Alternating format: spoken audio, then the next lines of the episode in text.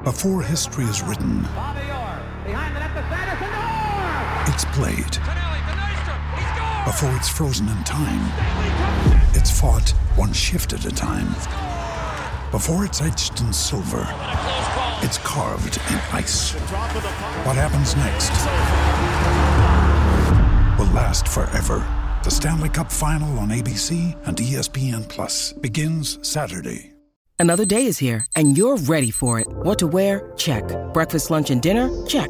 Planning for what's next and how to save for it? That's where Bank of America can help. For your financial to-dos, Bank of America has experts ready to help get you closer to your goals. Get started at one of our local financial centers or 24-7 in our mobile banking app. Find a location near you at bankofamerica.com slash talk to us. What would you like the power to do? Mobile banking requires downloading the app and is only available for select devices. Message and data rates may apply. Bank of America and a member FDIC. With threats to our nation waiting around every corner, adaptability is more important than ever. When conditions change without notice, quick strategic thinking is crucial. And with obstacles consistently impending, determination is essential in overcoming them. It's this willingness, decisiveness, and resilience that sets Marines apart. With our fighting spirit, we don't just fight battles, we win them. Marines are the constant our nation counts on to fight the unknown. And through adaptable problem solving, we do just that. Learn more at marines.com. Oh, it's a goal. Who got the assist? Who got the assist?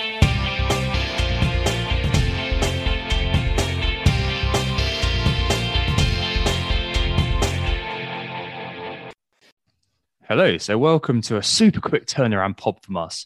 Recording on Sunday night as I make the most of having Monday off. I've got annual leave tomorrow, so I'm having a cheeky beer on a Sunday. Hooray!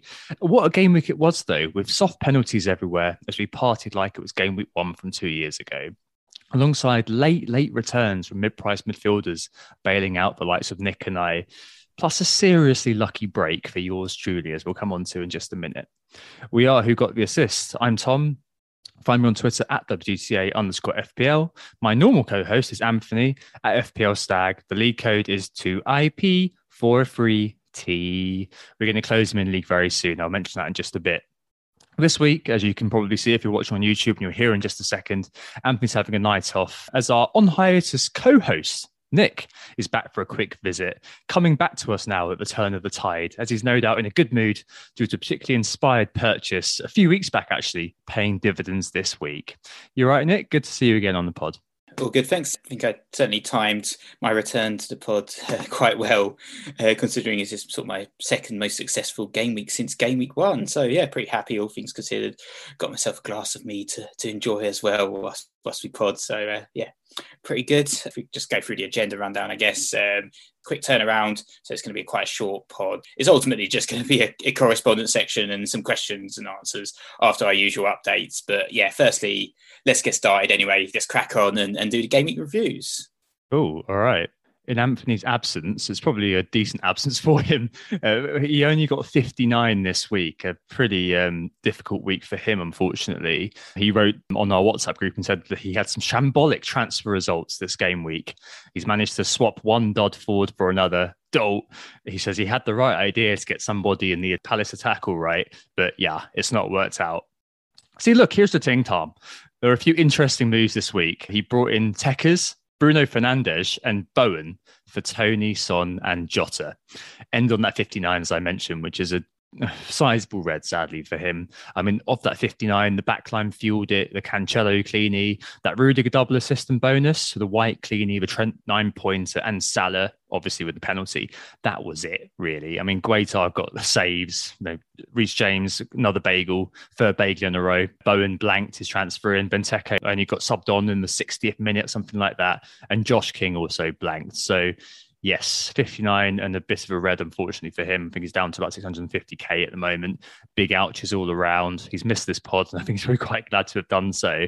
And the big question for him now to answer over the next couple of weeks is what happens with Jota, especially if he's back against Newcastle. Moving on to me, I think, next, because Nick's had a really, really good week. Um, I also had a decent week. I got 82, but I took a minus eight hit. So I was thinking of taking a hit. It was a bit of a weird one, you know, certainty of red arrows, small chance success. What was I waiting for? I went for it. I took Raphinha out for Bowen. Obviously, that wasn't great, but I did remove after all the COVID news and the Brighton and Spurs games being called off, Reggie and Kane for Dalot and Ronaldo. I thought it would set me up very nicely for this kind of week of fixtures. But I've got to admit, I got incredibly lucky this week. So on Friday night, I was shocked when the game reopened that my intended benchy, who was Conor Gallagher, hadn't actually come through. So on my bench instead was Dalot, and I fully intended to bench Gallagher. I had you know the Twitter screenshot had Gallagher on the bench, and I was really annoyed um, about that not really working out. Couldn't really work out why. I'd confirmed it on my phone. I'm sure I confirmed it on my computer. Maybe there was some sort of jiggery pokery going on with the FPL game at that point. I don't know a few people were saying so on socials.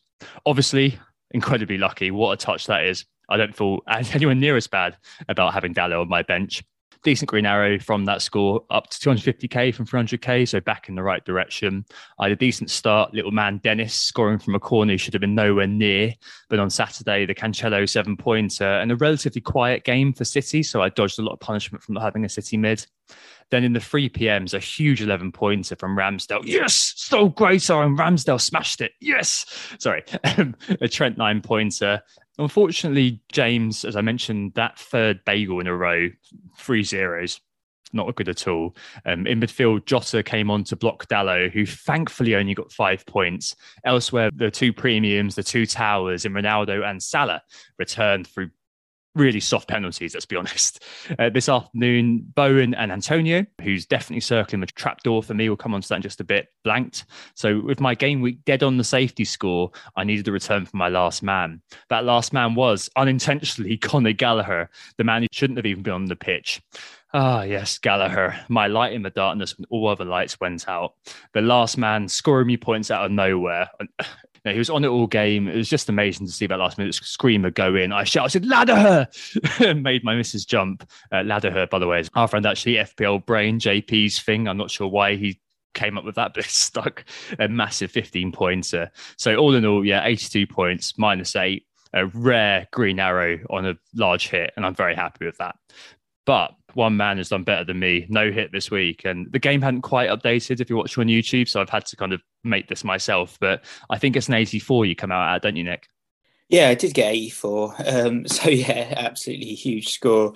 Only actually had 10 men this week as well playing because uh, Robert Sanchez in goal didn't play and I didn't bother replacing oh. him either. I've had I've had him so since nice. game one gone for a little bit of a different strategy to yourself where you've done a goalkeeper transfer basically every other week. I, have not transferred my goalkeeper once. I've just kind of sat with this guy and just thought, I can't be bothered to take hits or anything like that. So he, he didn't play. But yeah, 10 men ultimately, um, yeah, it's an excellent score. I'm super happy. I think obviously the defenders kind of usual suspects there, isn't it? With Cancelo seven, Alonso four, Trent nine, captain Salah. Got a few penalties going my way as well with the likes of Raphinha. He got his seven pointer. Ronaldo um, got a nine pointer, and uh, and Maddison sort of uh, dived a little bit to get the first assist, and then in the second um, half he just absolutely blew up. So this is my differential. Tom was referencing is James Maddison. got me 16 points this game week, absolutely smashed it. So really really happy about that.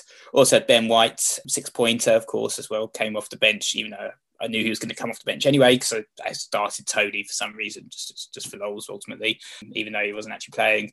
And then, um, yeah, in the competition between Dennis and King, my precious Dennis, he succeeded with a nine pointer, so there was no return of the King for Josh King. So very happy with the Dennis nine pointer, but ultimately where things kind of ended on a sour note, I guess. Um, you know, there's always a negative, isn't it? Even with an 84 pointer, is playing Jota. So Jota was my only player that didn't blank. So you know, tell me where's Jota because I much desire to speak with him. And I had Conor Gallagher on the bench. You were, we were just oh, talking no. about this guy for a little while. 15 pointer sitting there on my bench because Jota came on for about 25 minutes and missed a sitter in the last minute as well, you know, in classic Jota style. So a little bit of a negative to end on, but ultimately 84 points. Um, I'm very, very happy with that. Still pushing towards respectability, sort of top 200k now at least. So yeah, pretty happy decent. Uh, moving on to the objectives very quickly. Anthony's obviously not here, so he'll fill you in next time. For me, captaincy, obviously do what, whatever Mikel tells me, still in his algorithm. Did that. Transfers and 50 50 situation, take the hit. I did this week in spectacular fashion. I was thinking about not taking the extra four for Dalot. I did, and ultimately, I guess it would have paid off, sort of ish. Except I would have probably benched uh, Gallagher. So it's worked out unintentionally very well, um, but it was a bit of a, a, wasted minus four, unfortunately, which takes the sheen off things a little bit and take a chance on form, buying bandwagoning players. Well, I think Bowen, as I mentioned last week, he was doing pretty well in the XGI, uh, the non-pen XGI that is according to StatsBomb. So he's there as in my team, but he was a little bit of a disappointment this week, that's for sure. And Nick, in general, how are you doing this season? You, I think you've just overtaken me this week, haven't you? So it's definitely not been a golden one, but nonetheless, you're doing all right, as you said, pushing upwards, aren't you? And any sort of change to your play style, or are you continuing to keep it quite cautious?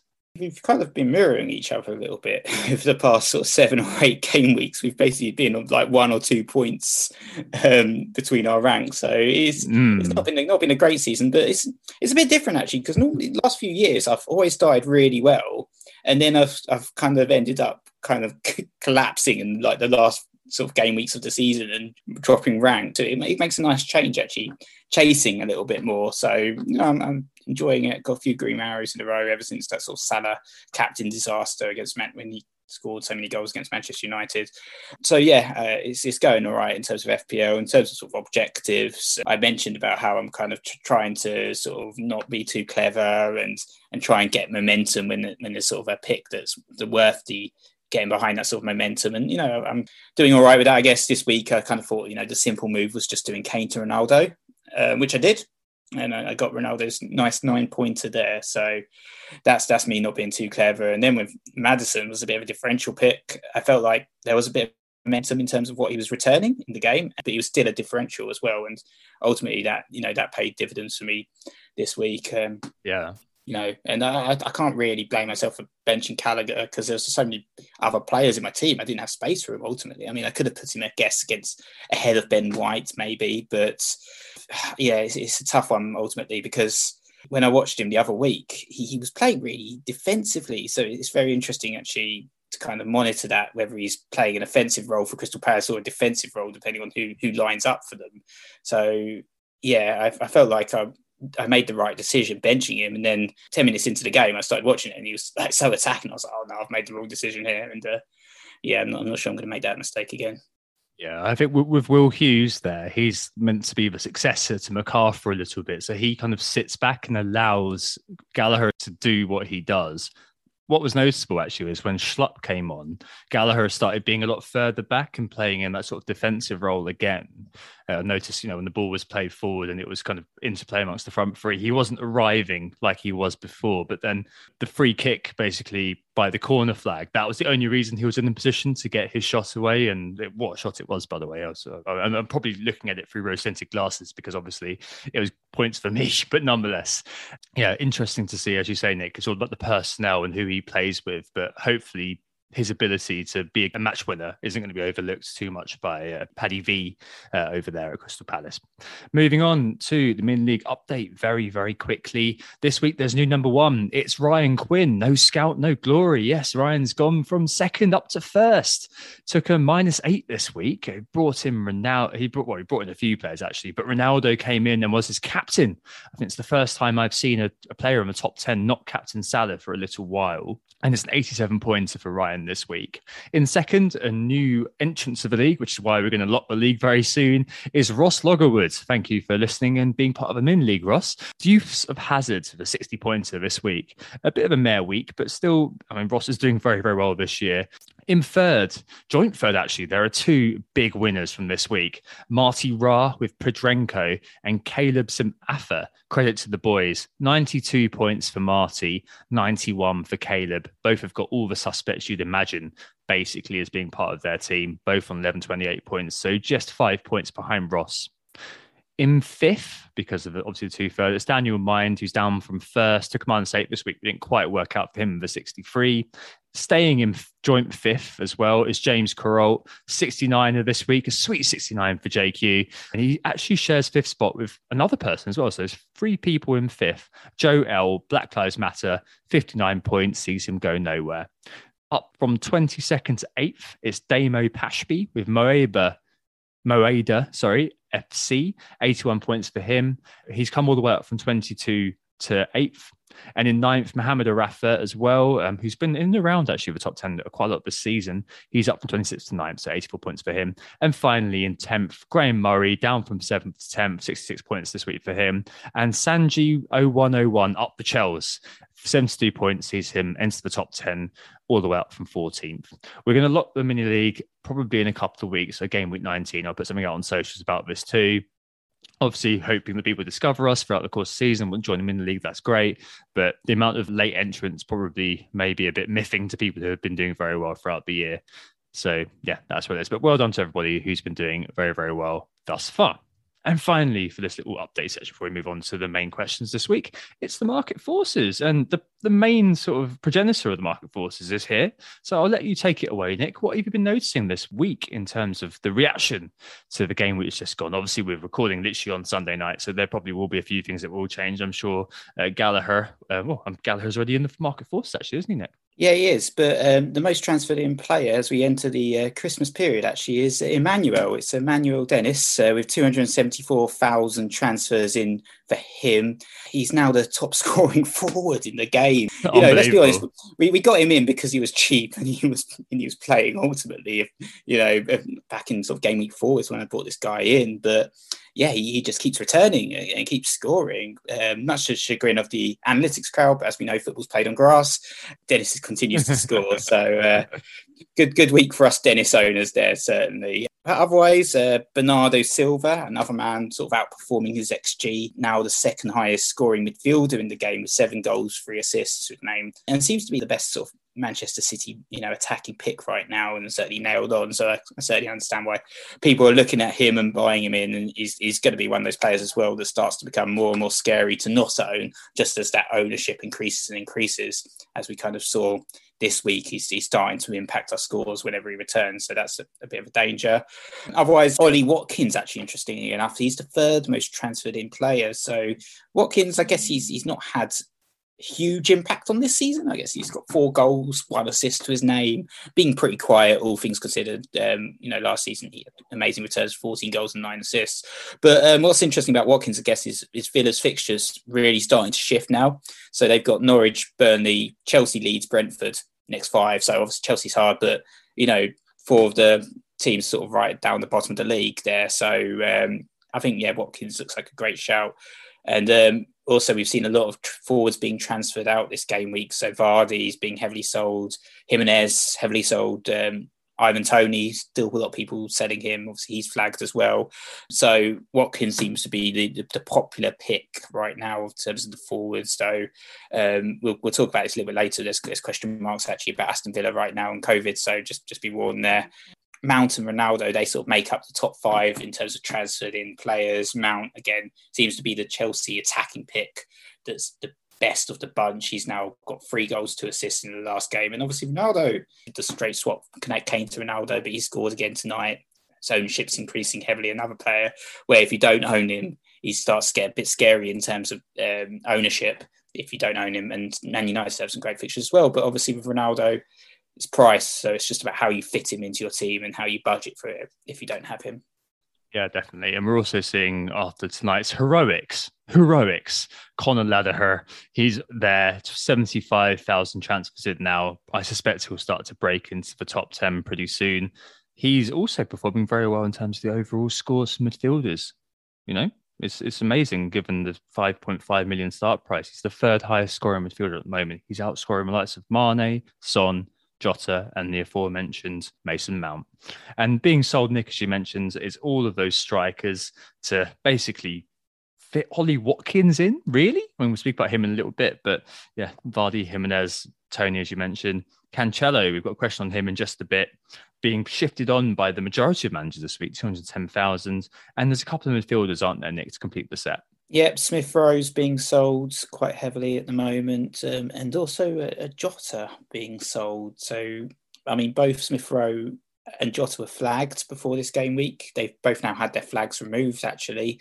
Um, Smith Rowe missed out the last couple of games, so could be a little bit risky, I guess, to sell him after knowing that he's coming back ultimately. And Arsenal have sort of reasonable fixtures. But I guess it's kind of the rush to get on players like Conor Gallagher, who did perform this week yeah, certainly that must be what's happening. Right, let's move on to the main part of the podcast, which is just correspondent business questions this week. The first thing is the correspondence. It's a short correspondence this week. We've got a bigger question incoming from this week's correspondent, Bryn Stewart, but we're using his sort of follow up question just to address kind of something which is floating around a little bit in recent weeks. Hang on a minute, let me just swap into bouncy mode. So basically, the correspondence section is your chance to get your ideally longer form questions, queries, discussion points addenda, whatever, answered on the podcast. Don't keep it secret. Don't keep it safe. Instead, write in to who got the assist at gmail.com and we'll be so, so happy to receive your correspondence. This week, Bryn Stewart wrote into us and well, as I mentioned earlier, he asked us a question, and then there's a sub kind of question he asked us this too. Bryn asked, What are our plans, or do we have any players that will be going to AFCON? And is surgery needed prior to that? or are hits going to be coming at some point? He says, I know I have at least four players who are AFCON players, so he's very interested to see what we're going to do. So I had a look at basically the uh, African Cup of Nations website because I thought where best to get it from the source. The 9th of January is the official start of the tournament on the 9th of December, the official website posted that there will be a first day countdown from that point, and it lasts until the 6th of February. Game week 25, then, maybe the first day that players come back, and game week 20 is probably the last game week for affected players. In terms of list itself, when I last looked, few, not many, were part of the FPL template. Salah and Dennis, I think, are the only ones truly denting the ownership numbers. And we've still got four game weeks to go on top of that. I mean, honestly, I characterize worries about it as being a bit of a red herring for most. Like, if you're somehow sat there with the likes of, you know, niche picks like Mendy, Cornet, you still got Benrahma somehow, then you probably aren't in a great position anyway. You know that they're fires to put out. Salah and Dennis are fairly easy to replace in four weeks' time. I think like Dennis is whatever. Probably the big question will be how do I get Salah back? But even then, there'll be you know three to four game weeks within that period, and furthermore, there's probably a ready-made replacement for him and Son because Spurs have got Southampton, Watford, and Arsenal the first three game weeks of Salah's away. That's a decent free to start with, although uh, Egypt are likely to get quite far into that tournament. And you can probably fairly easily cater to get him back. You know, FPL is a very changeable game we might see people leave money in the bank for him, but I, I think that we'll probably end up kind of making the move somehow within our kind of scope of what the meta is at that time. I'm sure things will change and other players will come to the fore. And I get the same vibe as when we back in the day worried inordinately about how we were going to do in blank game weeks. We always ended up loading up on the likes of you know West Brom and Everton uh, when you had players who weren't blanking, smashing it all around us. We were you know thinking, oh yeah, I've got a plan ahead for four game weeks time by these guys. I don't think you'll be looking at many of the players on this list and think, yeah, I, I want to get that player Dennis, maybe. I know people are ignoring AFCON and buying him in the market forces. Salah is in everyone's squads. But apart from that, I don't think there's anybody else sticking out. So ultimately, I think it's something to be mindful of, certainly, but it's definitely not something I'd be having kittens about by any stretch. What do you think about AFCON, Nick?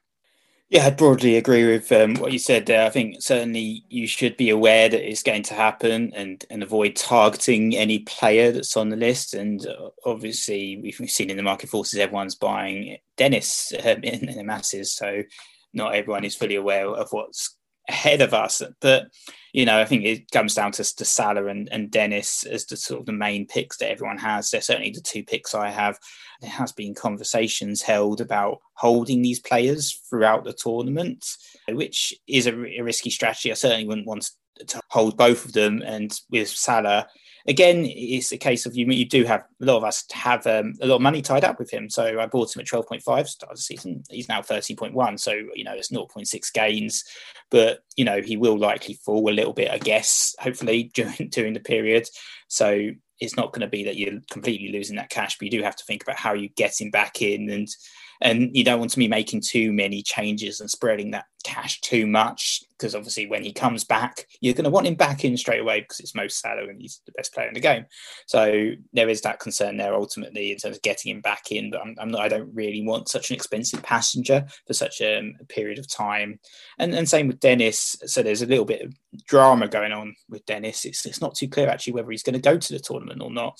Um, so he was named in the 40 man provisional squad, but there is actually interesting news today about the Nigerian manager Gernot Rohr. So Dennis was out of favour favour with him and there's been supposed to falling out and he's actually been put behind the likes of Musa and Ighalo inexplicably in terms of the selection. But as Rohr's been fired now, that might mean that Dennis is now back in favour and does go with the team and does go to the tournament. So it's kind of very much a moving picture there in terms of what's going on with Dennis. Is he going to um, AFCON? Is he not? We don't really know. But with the manager getting fired, good chance now that he he might be selected. So let's see what happens there. The other issue with Dennis, I got him in ages ago. So he was 5.2 when I bought him. He's now 5.9. I think he's going to be 5.9 either tonight or tomorrow after the price rise. So getting more expensive. And I got him actually as a sort of a reverse, you know, a, a pick for the bench. Same. So oh, there's a good chance I could just leave him as a passenger if I if I'm going to get rid of Salah. Maybe maybe Dennis just sits there for a few weeks ultimately because he was a he was a bench pick ultimately. But you know, it kind of segues I guess onto next question to a certain extent because can I afford to keep someone like Dennis on, on my bench when there's all these other issues and other concerns going on in, in the world right now? We need a strong squad ultimately, don't we? Yeah, um, we'll get on to that in just a second. But just to say, that was a question from Bryn Stewart this week. And he wrote in to who got the assist at gmail.com. If you want to get in your questions, queries, or whatever to us, do it that way you can do it other ways as well. You can WhatsApp, you can DM, horseback messages, Palantir, whatever way you want to get in contact with us, do do it. We'd love to hear from you. Who got this is gmail.com and get your question highlighted on the correspondence. And we've got a really nice question from Bryn Stewart that we were going to bring in later on in the season. So, the main questions this week. Thanks very much for your questions. The first question this week is COVID concerns from Benny Blanco. He says, Here, lads, is it time to concentrate on beefing up our benches again, as Nick just infers? He says that COVID carnage, along with the usual festive chaos, could play havoc with our teams. I mean, Nick, what are you thinking here? I mean, you might panic, I might panic. So do all who live to see such times, but that is not for them to decide, is it? No, I think there's certainly an element of panic and it is concerning. You know, my team's already been heavily impacted um, with lots of Toney's been out of the picture and Kane, um, who had sold this week, and other people who had a lot of Spurs assets. Obviously, they've been impacted. But and um, our, our, Prime Minister, who who remains our Prime Minister at time of recording, has indicated tonight that a tidal wave of Omicron is around the corner. So that you know that's obviously concerning. And we've always avoided speculating on this topic in the past because we just don't know. We don't have answers. But you know, as I said, retrospectively, we're already seeing a little bit of impact. I've also got the question mark about Maddison missing out this um, this midweek as well. Um, if the Spurs Leicester game is cancelled, um, yeah. So we've heard the Spurs are back training today as well. So does that mean the game's getting on? We don't we don't actually know at the time of recording, but I think I think ultimately when it comes to FPL, we, as you said, a strong bench is important it's about having a strong bench and also just not making those early transfers, just just waiting, waiting as long as you can. As soon as you get news, I know people look at the price rise, think, "Oh no, I've got to catch the price rise." Everyone gets really nervous, but we saw it this week. You know, people selling Raphinha early and then then uh, taking minus fours, minus eights to to deal with those Spurs assets afterwards. So um, I think my advice for FPL managers during these times is to wait for as long as possible before they're making their transfers and to make sure that they've got a decent playing squad. So, you know, even like I've got yeah. some Livramento. Um, I've been benching points all season anyway, so I can start Gallagher's points this week, and I had Livramento on the bench as well. And I think you know having these characters is is really useful because you've got someone you can call upon if um, if needed. Yeah, early transfers out of Raphinha. Whoops! Imagine who'd do that. Anyway, um, no, I agree with you there, Nick. An, an, odd benefit of the strong template is that, unlike the Conservative government, we're all in this together. Uh, we're all going to be impacted by random events to borrow from economics, what we might call external shocks. And that means, yes, solid benches, as Benny Blanco mentions. I mean, I'm not going to sit here and say you should have the likes of um, Gallagher, Dennis, or whatever on your bench because that probably isn't quite feasible at the moment. But making sure you've got playing players and perhaps rethinking about having a dead spot. People who've got, you know, the likes of Davis, even the likes of Tsimikas, having 4.4, 4.5 million midfielders and having a cheap playing defender is probably a good idea in some ways, Nick, I guess it's the same advice we give in the Christmas pile up anyway. Uh, Benny alluded to that in his question. Just make sure you've got some dependable benches to come in and do a job for you. Like you've got Livramento, I've got Cody. And if you get punched by COVID, you've got to roll with it or at least take comfort in the fact that everybody else is in the same situation to you. And people like yourself, you weren't that exposed to Spurs people like me, I know uh, Ross FPL uh, Raptor ended up having to take a minus 12 because he had triple Spurs and also two Brighton one of those things where it's all very swings and roundabouty. Um, I mean, this week as well, I took a hit to remove Reggie and Kane as two, and sometimes there is a bit of an opportunity there to sort things out, especially if a player does look like they're going to miss a, or a team is going to look is looking like they're going to miss a week or two. I guess we can also trot out the old, you know, it's only two points lost if a player doesn't play sort of thing.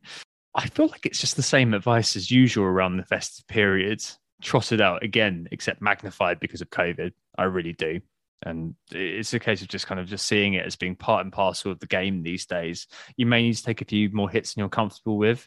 If you're able to kind of get an 11 out, maybe that is the kind of the bare bones some weeks. Maybe you'll like Nick this week, just kind of accept that, okay, I haven't got a player, I haven't got a goalkeeper, I might not have the third defender, I might not have the fifth midfielder, whatever, just roll with it because ultimately other people were taking, like myself, a minus eight this week. If you're able to kind of say, okay, I probably will be all right next week and I can probably kind of manage the situation, it's a test of that sort of ability to be able to size up the situation and uh, decide between caution and throwing caution to the wind. Ultimately, that's down to you. But I think that the usual kind of caveats surrounding how you manage your bench, making sure that you've got those sort of players who are able to come on and not neglecting it and having a, a dead spot do apply. Moving on to Ron or Non, none, but non because it kind of rhymes. Anyway, um, FPL Janino, Chris asked on our Slack about United. He says that Sancho and Greenwood are quite lackluster. Bruno is off penalties, so that kind of destroys a lot of his FPL potential, as it were. And De Gea kept United in the game against the league's bottom club.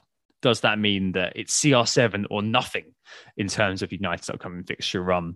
Now, as we mentioned last week with FPL Harry, the first thing that Rangnick is going to be doing is probably shoring up that defense. It's easier to fix, fix defense according to all forms of FPL journal, not FPL, all forms of football journalists and fix an attack. And FPL Harry said, spoke eloquently last week about this on the pod. And I can only agree with him about that. That the first task for Rangnick isn't really about getting United purring like a well fed feline, it's about getting them winning.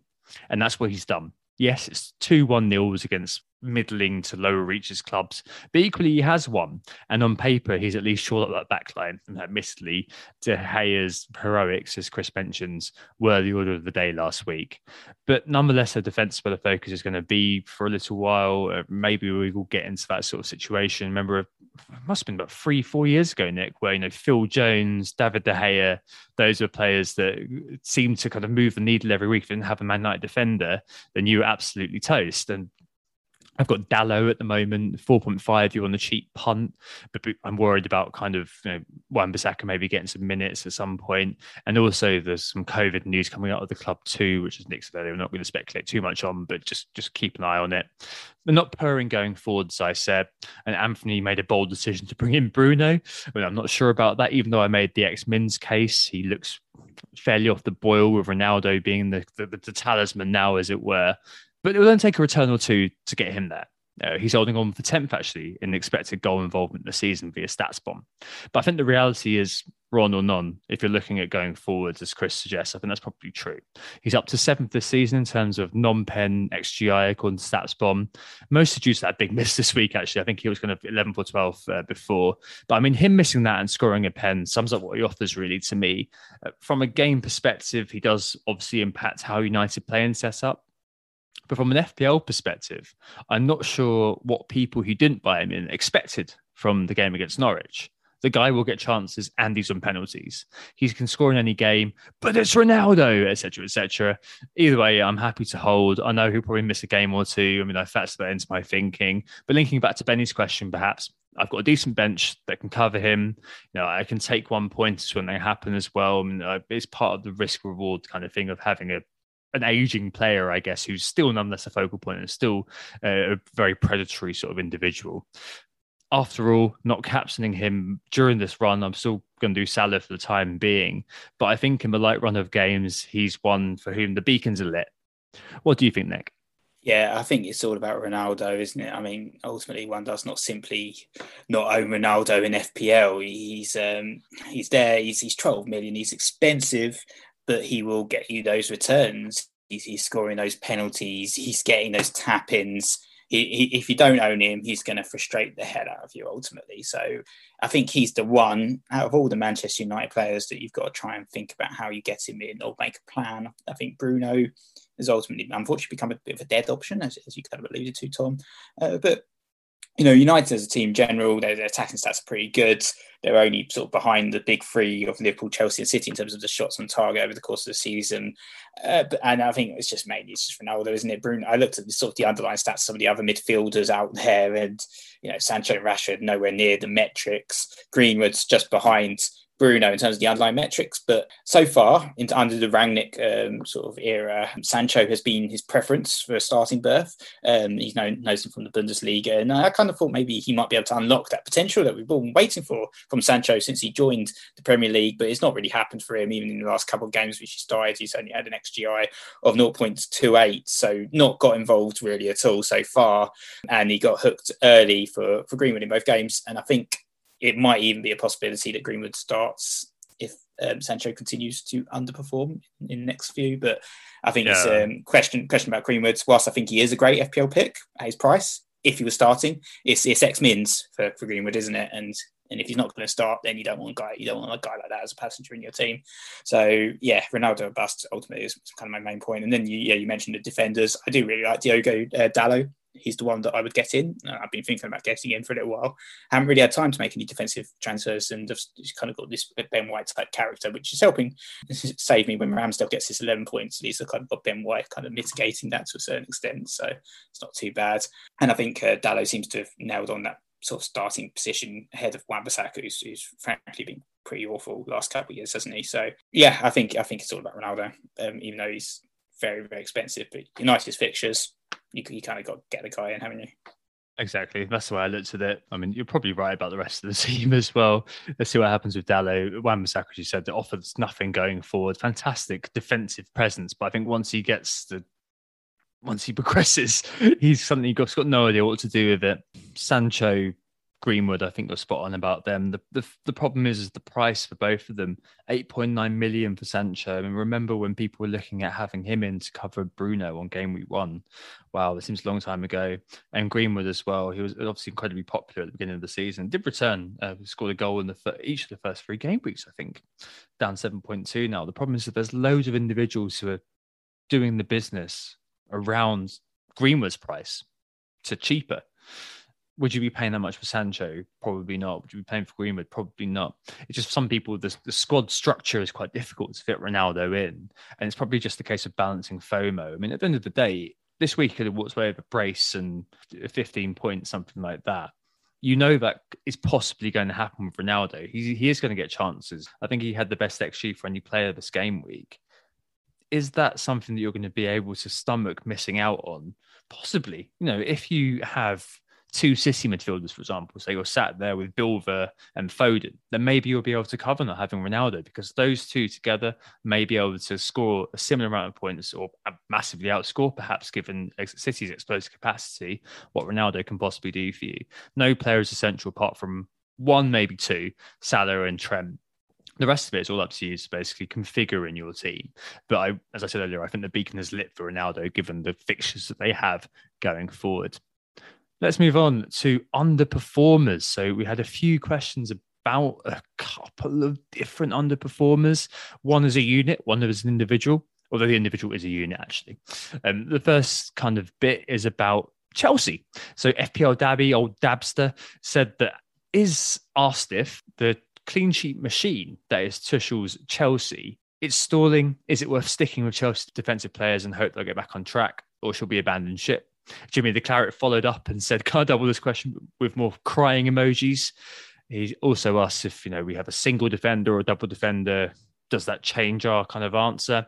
FPL Elf wrote into me on DM. He asked, Am I sensible in sticking with double Chelsea defense? And also asked about Michail Antonio.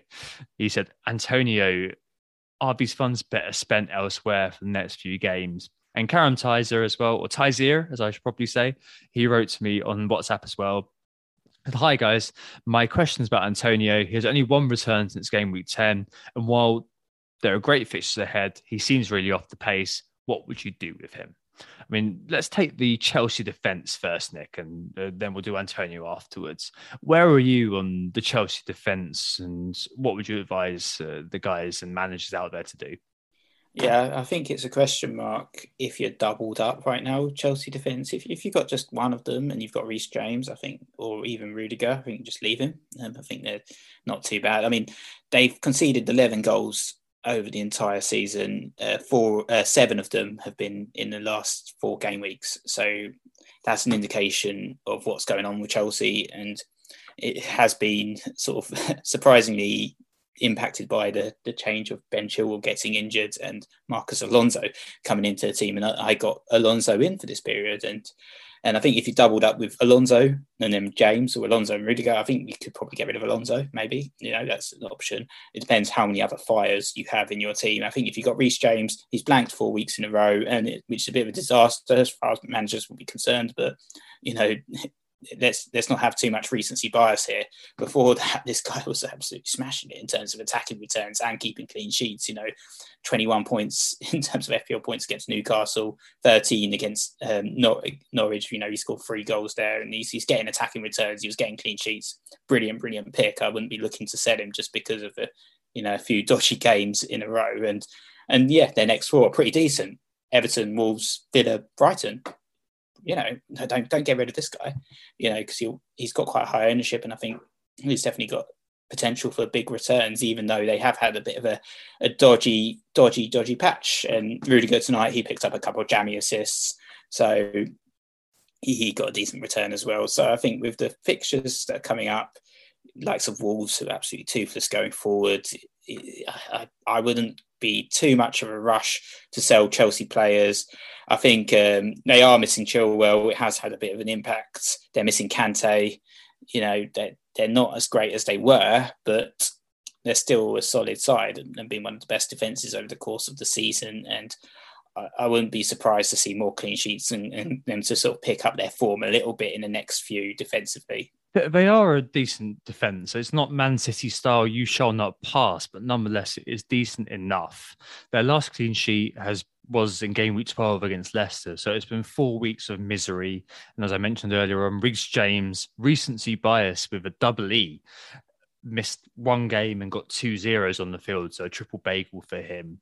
It's definitely slowed down for Chelsea's defence, that's for sure. There are some caps and hindsights on socials proclaiming victory over James in particular, saying a lot of his reputation was built on the few big weeks. And the Tom Danes, who asked a question last week, actually tweeted me this week to point out that in 16 games, James has returned one point or less 11 times.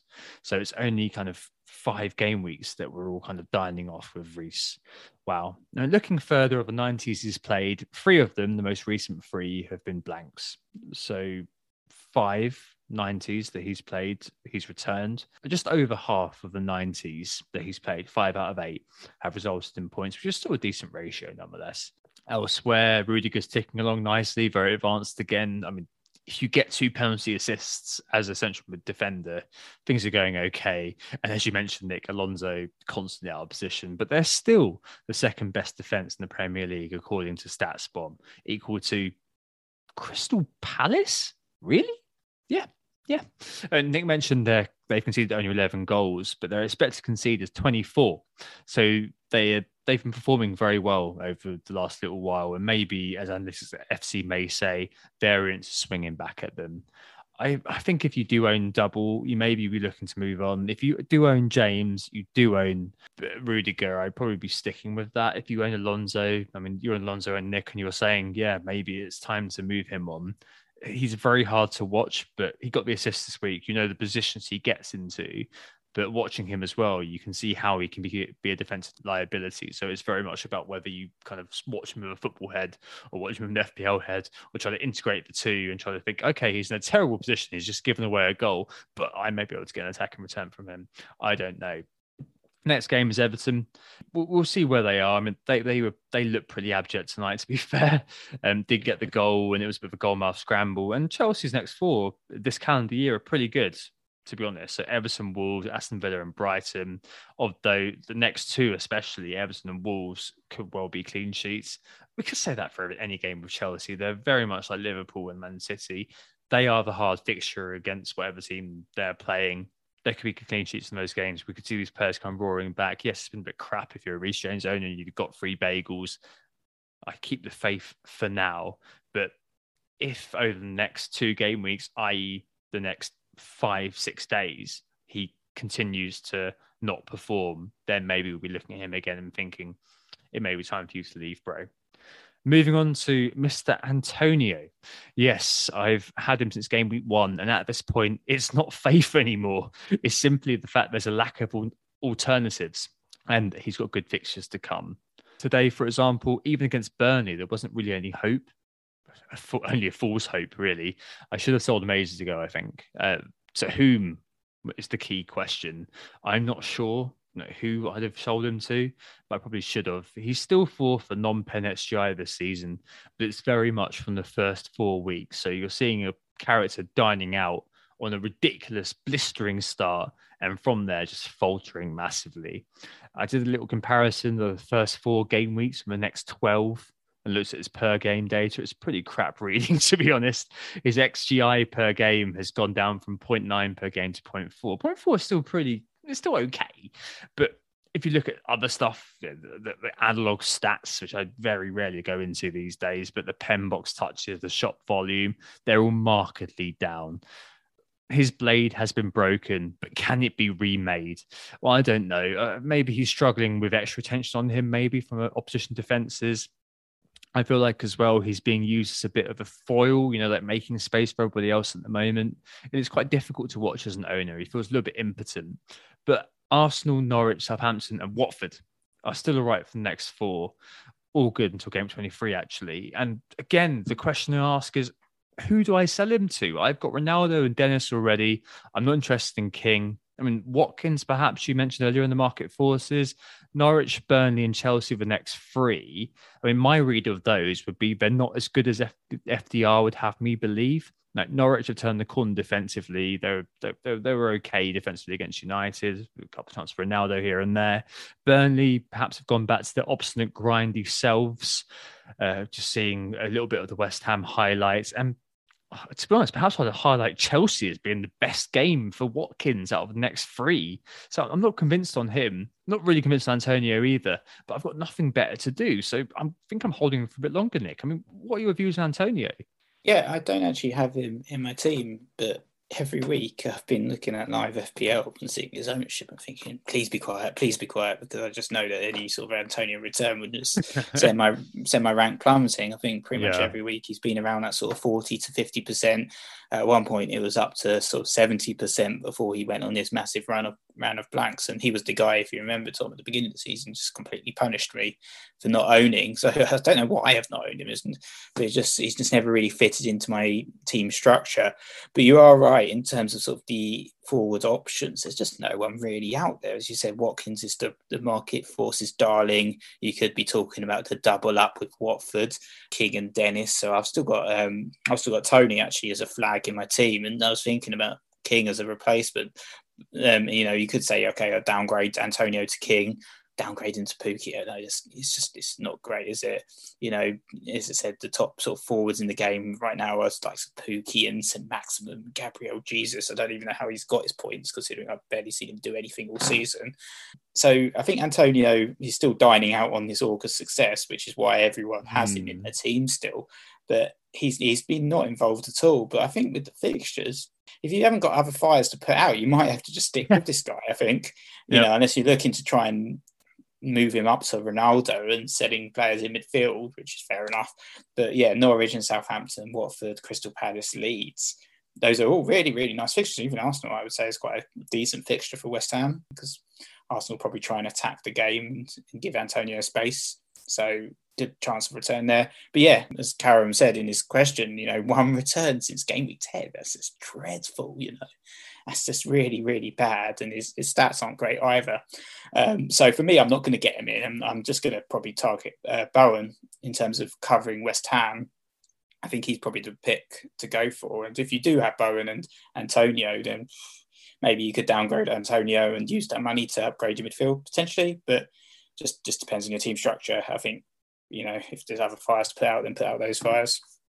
Yeah, I was looking at moving Antonio on to eventually upgrade Conor Gallagher before this game week at some point. But obviously, I'm not doing that now. So, as you said, Nick, it's just a case of I, am going to keep him because there's no other immediate option to replace him with. And So, I'm not particularly interested in Wally Watkins at the moment. So, I have to kind of just hold him. The fixtures are okay. I'm not expecting very much every week, but I've got nowhere to go with him at the moment because I've only got one free transfer. Maybe I've got two. I'll think about it a little bit more. Final question this week is cancel João. So João Cancelo is obviously suspended next game. He got his fifth yellow card of the season.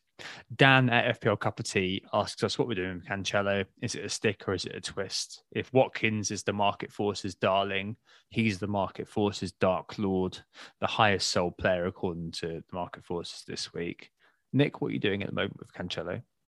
I will be benching him, as I said you know, there's there's other fires to put out. I'm I'm fine with missing out one week from him. It's just his, his stats have been brilliant. He's even this game week he created another four chances, which was more than any other player, and he had 126 passes this week, further cementing his position. Not that we particularly care about this analog metric, as you put it, but um, he's certainly not the type of player you can say you shall not pass to. Is he's had more passes than any other player this season, and more more touches in the opposite half as well this week, which he's meant to be a defender, and he's incredible metrics.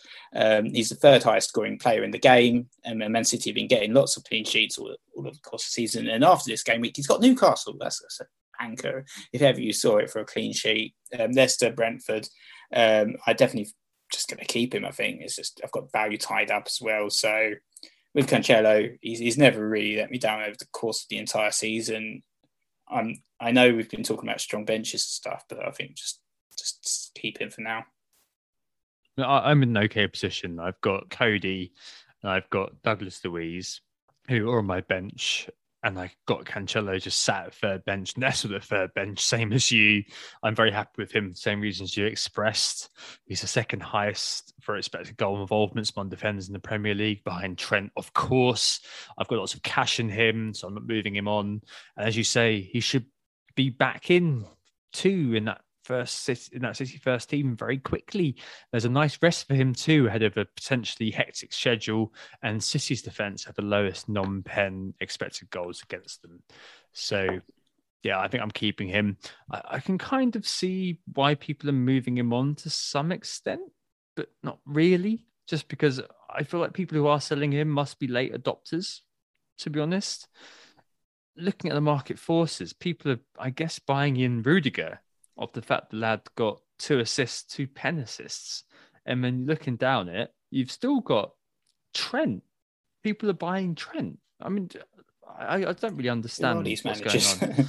yeah, it does seem a bit strange. And then obviously over the course of last week, you had people still buying in Spurs players, despite the fact that the game was like to be called off. So I just don't get it really.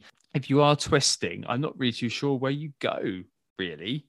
That's my kind of problem too. Maybe there are some people in the situation where you're looking at kind of thinking, I, I need a third defender, but what kind of team setup have you got if you're struggling to field three defenders? You must be having like of you know Tsimikas and Brandon Williams sat on your bench. So I mean, maybe it's uh, one of those things where you've got to think about how you kind of managed and apportioned all of your uh, resources in your team. Not a criticism, maybe it's just the way that you prefer to set up. It's one of those where I kind of wonder about maybe rethinking how you set up your defense because a, a, decent defense, as we know through you know, the farther bigger the back, Nick, is a way that you could possibly go. Right. Speaking of ways you could possibly go, let's move on to the transfers and captains this week. So I have a fairly decent team. Ramsdale in goal. Uh, I've got the Jad this week. So I've got James, Alexander Arnold, and Dalot at the back, uh, hoping that that Brentford Man United fixture goes ahead. In midfield, I've got Gallagher, Bowen, Salah, and Jota. And up front, I've got the Dennis, Antonio, and Ronaldo, the rad front three. Three four three is a bit retro in defence. Uh, so on the bench, I've got Coady uh, with again, away at Brighton, so that's pretty good at first bench. Uh, I've got Douglas Luiz. 4.5 uh, sat there with Norwich away. I'm benching Cancelo. I'm intending to roll 100%, any more madness, and if I've got an inability to, to field an 11, that can mean that FTs are back on the menu, boys. But I, I, I don't think that that's going to happen this week. I, I, I really hope that I'll be able to roll it. I don't know what I'm going to do if I roll it, but um, I just want to see what happens going forward. There'll be inevitable fires. I mean, maybe, you know, I could be convinced perhaps that Watkins is the best thing since sliced bread, and I need to buy him rather than so Antonio. But as I said earlier on, I'm a little bit skeptical on Watkins at the moment, given the fixtures. So uh, it's all something that I'm I'm willing to just kind of let roll over. And plus, I've taken minus 12's worth of hits in the last two game weeks, so it might be worth weaning myself off those hits, as Chris at FPL Janino mentioned earlier keeps telling me to do. And Anthony this week, he has basically said that he's doing the same. So he's rolling FT for the lack of fires to fight and fires sure to come. He's still got Benteke, he's still got Jesus, uh, and he's uh, still got Guaita. So I'd suggest there's quite a few fires there. He's also got Alan and Cancelo on his bench. So he's only got Ben White on his bench. And he's got Bruno Fernandes for reasons unknown. Nonetheless, team looks okay, provided everybody starts. I mean, you imagine Benteke will start. Not sure about Jesus it's perfectly serviceable. Great iron goal. The Chelsea double up of uh, James and Rudiger and Trent. Midfield, Smith Rowe, Salah, Bowen, and Fernandes. And up front, Jesus, Benteke, and King, which is a, probably a very unorthodox front line. But hey, if it all bangs, then he's going to be in clover. And finally, Nick, what are you going to do this week? Yeah, so currently I've got the, the sort of 3 5 2 set up. Um, Sanchez in goal, Livramento, Alonso, Trent um, making defence in midfield. Currently it's Salah, Raphinha, Jota, Maddison, and Gallagher. Um, and Dennis and Ronaldo up front. Um, ben White would be the man who would come off the bench. Uh, if I had any injuries, obviously Salah is the captain. I think if I'm going to make a move, and I have been thinking about midfield move, it's, it's more about covering West Ham right now. So Antonio, you know, I've been thinking about how to fund Toney to Antonio for a while, but it's just not worth it, is it? With his current form, it's actually the uh, the midfield man I'm most interested in. Uh, but if, if the Spurs Leicester game is cancelled, perhaps it won't be. Then it unfortunately be my hero Maddison going. Otherwise, I'm, I'm very tempted to sell Raphinha. Um, another player who's been doing pretty well, picking up those penalty points, but um, tough fixtures. And I could get rid of Raphinha and to support the acts of Conor Gallagher, I'd get the, the bow of Jarrod Bowen into my team and and get that West Ham coverage that way uh, to cover those fixtures. And I think he fits the bill perfectly. I mean, the other option would be, as I said, return of the king by getting rid of Toney and, and getting Josh King in with the double uh, Watford forward line. But Tom's shaking his head at that idea, doesn't like that one. I think he prefers the idea of me getting Bowen in. So that's probably where I'm leaning right now. As I said, depends what news we hear in the next, well, next day ultimately. So yeah, that's that's where I'm at. Yeah, I should have mentioned earlier on that me and Anthony also captaining Salah. We forgot about it. It's not it's not even in consideration at the moment. But obviously, the Newcastle game, it's very hard to look past that. I think Nick, that is everything, isn't it? Yep, that's a wrap. So uh, yeah, thanks for listening. As a reminder, we are Who Got the Assist. We're also on YouTube if you fancy watching us and seeing our faces on there. And there's a little uh, presentation that's nicely put together. And if you want to join the league, the code is 2IP for free tea. And also, don't forget to send correspondence in, please, and, and we'll read it out on the pod, or Tom and Anthony will on the next pod. Yep, who got the assist at gmail.com. So we know pod on Thursday. I think I'm scheduled to be out, I'm afraid. Uh, I'm, I'm, sorry, but it's just one of those things. Quick turnaround, Christmas, loads of things going on. We're back for a full pod after game week 18. So I think that's Monday the 20th, something like that. We'll be joined by FPL General for our annual festive edition. In the meantime, we hope to assisted you ahead of game week 17, and we'll speak to you very, very soon. Now fly, you fools. Oh, it's a goal. Who got the assist? Who got the assist?